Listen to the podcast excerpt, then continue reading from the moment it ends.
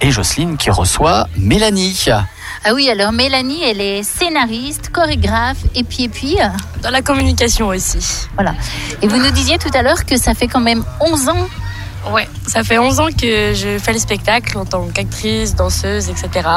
Et du coup, il y a 4 ans, j'ai commencé le scénario, la chorégraphie et la communication. Donc, Vous aviez commencé toute petite. J'ai commencé petite, ouais, à 8-9 ans. Histoire de se mettre dans le bain.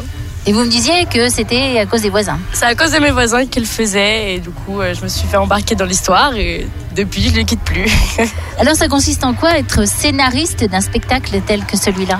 Alors scénariste, du coup, euh, c'est on commence en janvier. On a une équipe de 13 personnes cette année.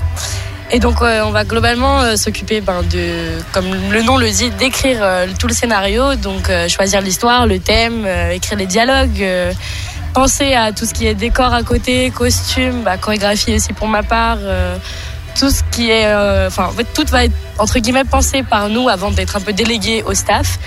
Et euh, du coup, c'est ce qui permet de, de faire la base du son et lumière. Et c'est très intéressant à faire et très enrichissant surtout. Alors qui prend euh, l'idée justement de départ de- du spectacle? Parce qu'il y a eu plein de spectacles différents Ouais. dans plein de domaines différents. Et ben en fait, c'est lors d'un week-end scénario où on se retrouve avec aussi des membres du staff.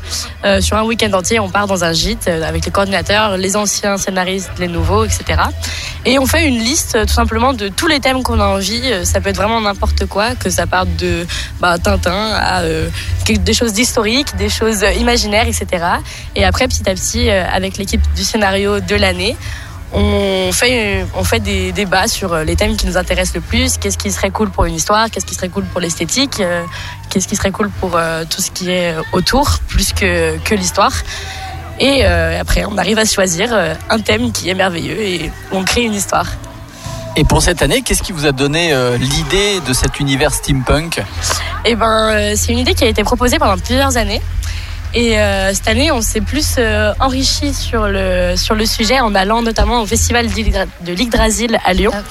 Et euh, on a vraiment beaucoup aimé et du coup on s'est dit euh, on part là-dessus. euh, on s'est enrichi du thème et ça nous permettait d'avoir quelque chose et d'historique et quelque chose de très visuel mais euh, très intéressant et qui est plutôt peu connu. Donc ça permet aussi de, de l'ouvrir au grand public. Donc c'était très intéressant à faire. Et alors, vous êtes aussi chorégraphe? Je suis chorégraphe, exactement. alors, alors, comment ça se passe? Ça se La passe partie chorégraphie. Ça se passe très bien. Euh, globalement, il y a trois chorégraphies dans chaque spectacle. Euh, voilà, on essaie de les intégrer un peu au scénario. Euh, souvent, elles ont une histoire, ces chorégraphies. Elles sont pas juste posées euh, comme ça.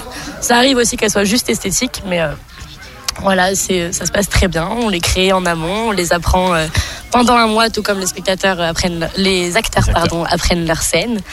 Voilà, on a un bon petit groupe chorégraphie euh, cette année de danseurs. On est 30. Donc, euh, ça fait des belles chorégraphies de groupe et c'est très joli à voir. Et vous êtes reparti pour une euh, prochaine saison ou est-ce que ah Normalement, c'est ma dernière année. ah d'accord. Mais euh, je serai toujours là sur l'été. je ne pourrais pas vivre sans le soin lumière l'été.